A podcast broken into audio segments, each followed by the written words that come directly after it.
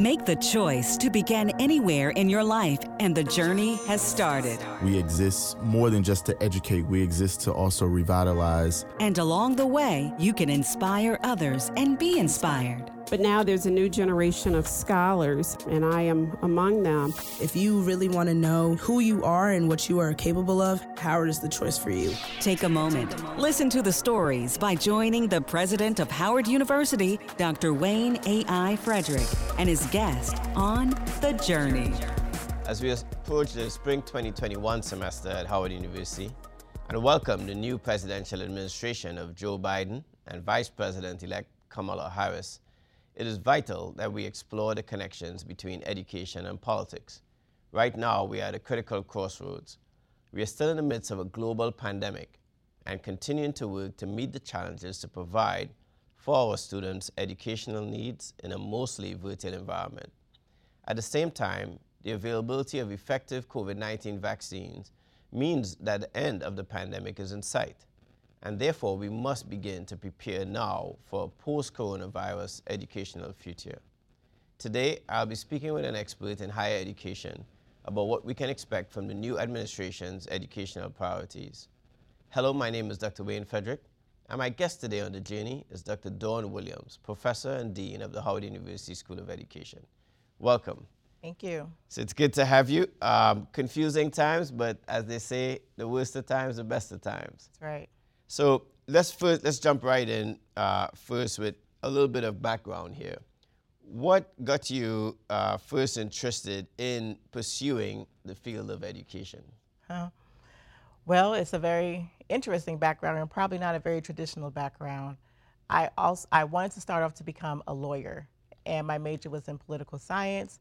I studied political science for about two years before I realized it wasn't my true passion every time I volunteered and served the community, it was always in the educational component, tutoring or working within schools in some kind of way in volunteering.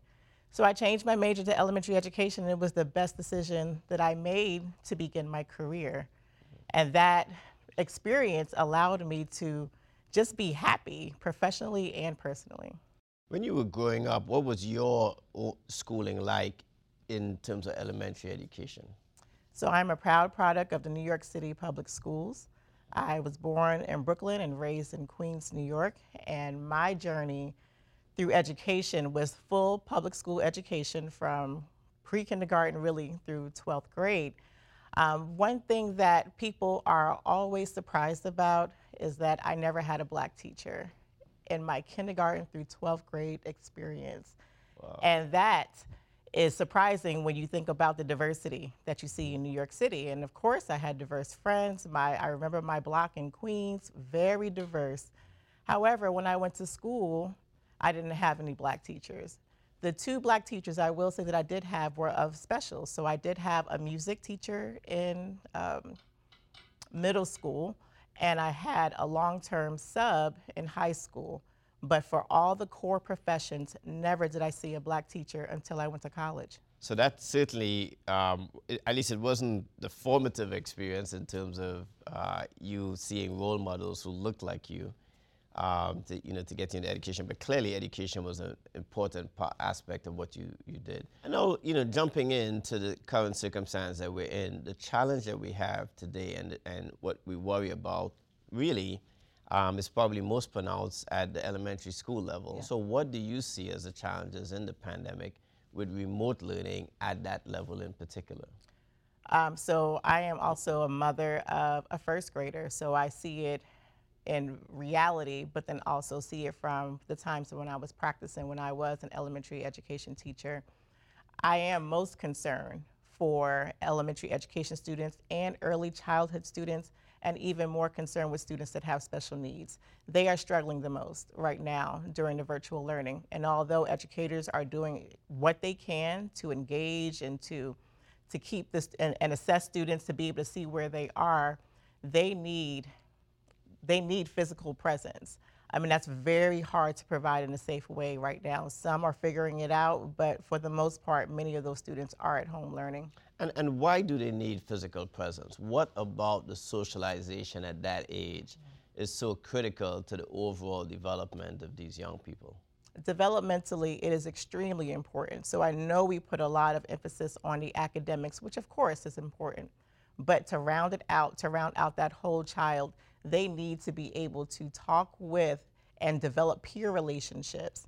Developing those relationships virtually is just not the same. Of course, my son has never met the children in his classroom right now. And the, student, the teacher does give them opportunities during lunchtime. He takes them all off mute, and it's crazy. They're talking about Roblox and a, a, a number of video games and trying to become friends on their video games. But that social development of them actually learning how to become a friend isn't there in a virtual environment. Yeah. I know, uh, being it, uh, when, when you look at um, education, obviously being the dean of the School of Education, you're seeing young people who want to join the profession at different places in the profession what about their education has to be different so that they can be prepared probably to deal with some of the social elements of, of teaching as they go out into the workforce. Right. And even um, in our own field here at Howard University, we have to adjust our teacher preparation to prepare them for this because many of our students, they graduated and and their first year teaching is virtually. So there is a mixture of how students are being prepared. Um, uh, there's the traditional elements of how to work with children, but then there's also elements of having that virtual engagement, being exposed to the type of technology, the type of applications that can bring students together. So preparing them to be ready to to just adjust to the the environment that they might see from a virtual perspective whether they're in schools or out of school. You're listening to The Journey. My guest today is Dr. Dawn Williams, Professor and Dean of the Howard University School of Education. Obviously, you're now in a, admission cycle for the incoming class in 2021. Um, are you seeing as much um, affinity, as it were, for uh, the, the, various educational opportunities in terms of in the School of Education, the various majors, are you still seeing strong um, interest? I am. And as a matter of fact, I had an opportunity this last, well, in this current academic year, to meet with our freshmen a couple of times and talk to them about why they chose Howard University.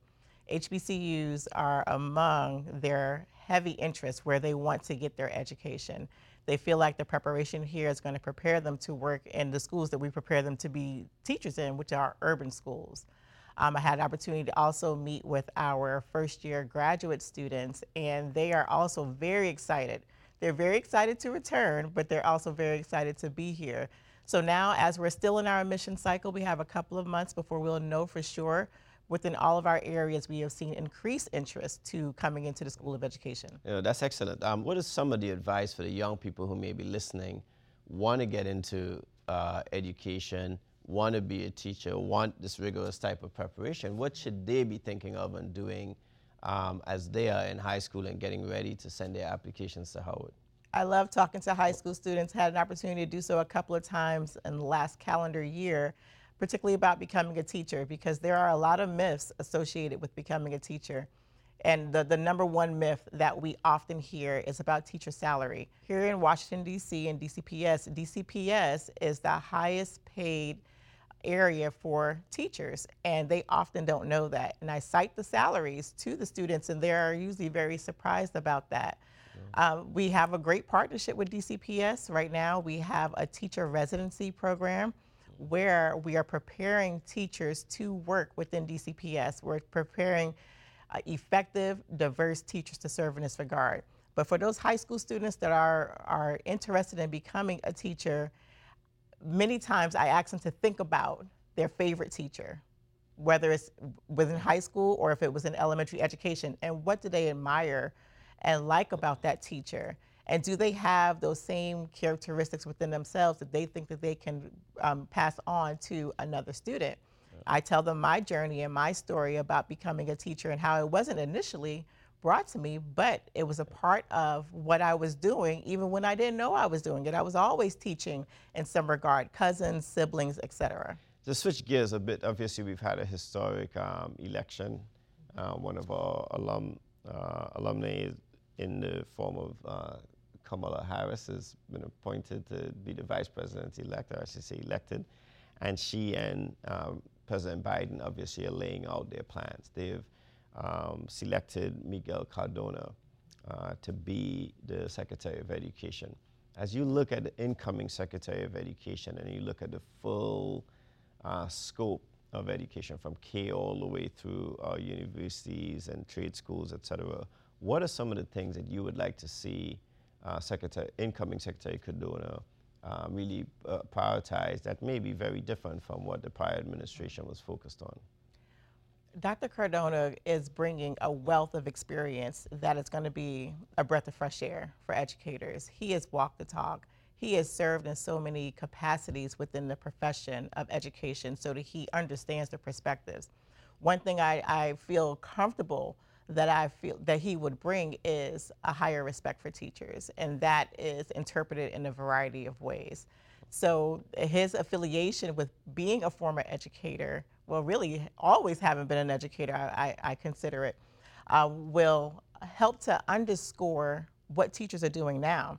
The other part that I think that will be easier for him to do that is how we are, or the position that we're in right now, because we're in a pandemic parents are really understanding all that teachers do. And why are they understanding that? Because they're having to do it too.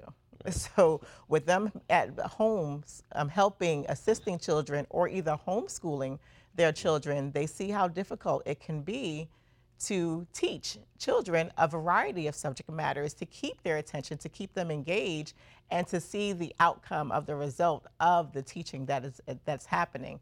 So right now, teachers are highly regarded. So one of his first initiatives, I hope, is going to be one that is going to be a, a targeted investment to help assist schools to get over this hump of the learning loss that has occurred during COVID-19.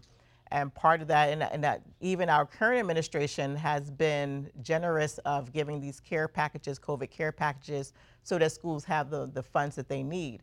Uh, however, there have been uh, a realization for some, but not all, a realization that there are extreme inequities within the educational system. Yeah. There always has been. But this pandemic helped to exacerbate that. It has put it in the front line. We're talking about food insecurities now and its connection to school. These are things that have always been there. These are items that we talk about all the time within the School of Education to prepare our teachers, even though they're not necessarily in the realm of making decisions around food insecurities, they are aware how important it is to have good nutrition and the outcome of a strong education. Absolutely. For any of the young um, aspiring teachers out there uh, who are looking at Howard University, why Howard? Oh, yes. Howard University uh, is going to prepare you to become a phenomenal teacher. And I'm not just saying this because I'm at Howard University. I hear this time and time again from school districts. We don't even produce enough teachers before all the school districts that are asking for our teachers. You will get a well-rounded experience. You will get an experience that will teach you how to be a culturally affirming educator. One of the areas that I am most proud of is that we launched our international travel abroad program for our students. Where they go, uh, we've gone to Cuba, we've gone to South America because we want to make sure that students are learning about cultures that they're likely going to have in their own classrooms. Mm -hmm. So we're not backpacking through Madrid because they're not likely to have European Spaniards in their classrooms, but they are likely to have a student from Colombia in their classroom. We want them to see exactly how education looks there. We look at the African diaspora anywhere that we go as it relates to Cuba and, and Colombia. They've had a really great experience in Cuba, our, and these are our undergraduate students in teacher education, because Cuba has such a high literacy rate. So we wanted them to know how did that happen? How did you perform this? And we wanted them to see the perspective and hear about Cuba from Cubans and compare that to how Americans talk about Cuba and for them to be able to, to distinguish what they see and, and is happening in the world. Excellent. Well, thanks again. Thanks for being here. My guest today was Dr. Dawn Williams. She's the professor and dean of the Howard University School of Education. I'm Dr. Wayne Frederick. Please join me next time on The Journey.